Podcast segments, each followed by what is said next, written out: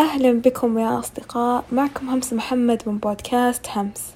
في هذا البودكاست بحكي لكم بعض من تجاربي البسيطة والمتواضعة وأناقشكم في مواضيع مختلفة وأقول لكم رأيي فيها.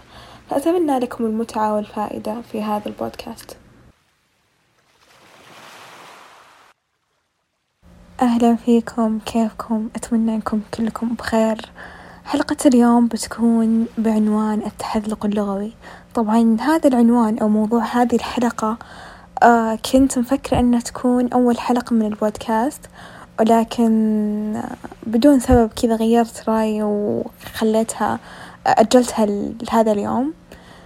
فخلونا نتكلم الحين عن التحذلق اللغوي وأتوقع أن أغلبكم ما يدري وش هذا الحالة وش هذه الحالة أو وش هذا المصطلح. فحبيت إني أتكلم لكم عنها وأقول لكم وش هي. هذه الحالة. طبعا التحذلق اللغوي أحد الحالات النفسية من أنواع الوسواس القهري. فالتحذلق اللغوي وش تعريفه أو وش هو بالضبط التحذلق اللغوي؟ المصاب بهذه الحالة يشعر دائما برغبة في تصحيح جميع الأخطاء النحوية والإملائية للآخرين أو يبدو عليه القلق من رؤيته لتلك الأخطاء النحوية. يعني الشخص المصاب بهذه الحالة يشعر بالقلق إذا شاف أخطاء نحوية وإملائية. ودايم وده إنه أي غلط يشوفه أي غلط إملائي أو نحوي يحب إنه يصححه. فهذه الحالة باختصار أن الأشخاص اللي دايم يصححون الأغلاط الإملائية والنحوية وما يرتاحون لازم يصححونها. وش خلاني أبي أتكلم في هذا الموضوع؟ طبعا أنا آه كذا دايم أحب إني أصحح الأغلاط وأحس إني ما أرتاح يعني للأغلاط. إذا شفت غلط لازم أصححه. فكنت أحس إن هذا الشي طبيعي يعني لأني يعني عادي يعني مثلا أنا هي هذه الشخص هذه البنت غلطت آه أنا أعرف الكلمة الصح فعادي بصحح لها يعني. ما كنت أحس إن هذا هذه حالة نفسية. فممكن هي تجي على درجات ما أدري بس أنا مو باللي يعني ما أرتاح ما أرتاح أو إني أحس بقلق وكذا لا بس إذا شفت غلط ما أحب إني خلاص لازم أصححها. يعني بقول لها إن هذا ترى شيء هذا شيء. يعني هذا هذه الكلمة الكلمة غلط فصححيها وإن هذه الكلمة هي الصح. هذا اللي في اللي هذا الحالة هذه الحالة اللي فيني. فأتوقع إنها هي حالات بعضهم ما يرتاحون أبدا يحسون بتوتر. لازم يصححون الكلمة هذه ما أدري. وذاك اليوم شفت سناب الأخبار منزلين عن هذه الحالة أن الشخص اللي يشعر دائما برغبة في تصحيح الأغلاط الإملائية مصاب بحالة التحذلق اللغوي. فاستغربت يعني وأنا أحد البنات دايم مثلي كذا دايم صح الأغلاط فأرسلت لها الصورة هذه.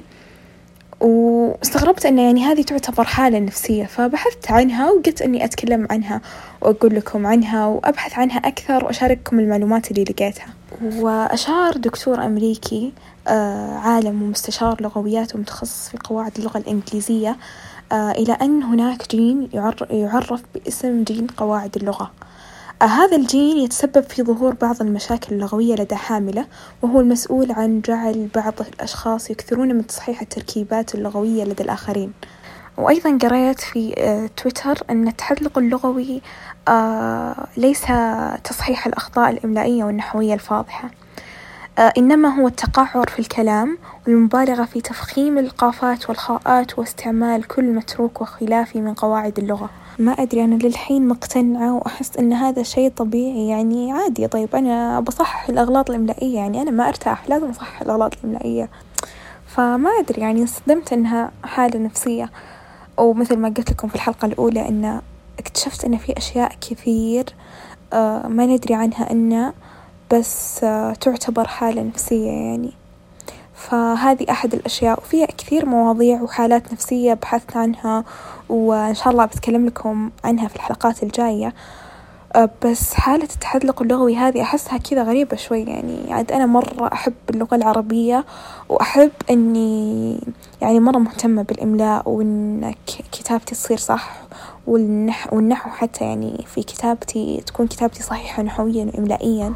ومرة مهتمة بالتأليف والكتابة عشان كذا مرة يهمني إن كتابتي تكون صح و يعني الحروف وكل شيء صح يعني ما يكون فيها أغلاط. فممكن عشان كذا وعشاني مهتمة في هذا الشي أنا أصحح. ما أدري إذا هو أي شخص يصحح الأغلاط يعتبر تعتبر فيه هذه الحالة النفسية أو لا. الصراحة ودي إذا في شخص خبير في هذا الموضوع يكلمني والله ودي أبحث عن هذا الشيء أكثر. لأني ما لقيت معلومات كثير في النت يوم بحثت. ما في تفاصيل كثيرة عن هذه الحالة النفسية. ومن رأيي أتوقع أنه الحالة هذه اللي حالة التحلق اللغوي مو بأي شخص يصحح الأغلاط مصاب فيها.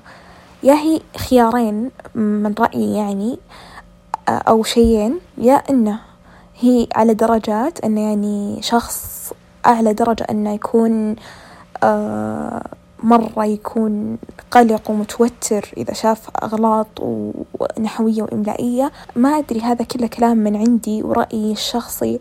فممكن يكون غلط ممكن يكون صح يعني أنا بس أشارككم رأيي. والشي الثاني إنه مو بأي شخص يصحح الأغلاط يسمى مصاب بالحالة هذي فما أدري يعني هي ممكن شي من هذي الشيين أو ممكن إنها شي ثاني يعني أنا ما أدري لأني مو بخبيرة في هذا الشي ولا متخصصة في علم النفس ولكن باحثة وبحثت عن هذا الشي يعني وممكن تكون حلقة اليوم قصيرة ولكن موضوع حبيت إني أتكلم لكم عنه وأشارككم هذا الموضوع أتمنى إنكم استفدتوا واستمتعتوا وإلى اللقاء في حلقة بودكاست قادم.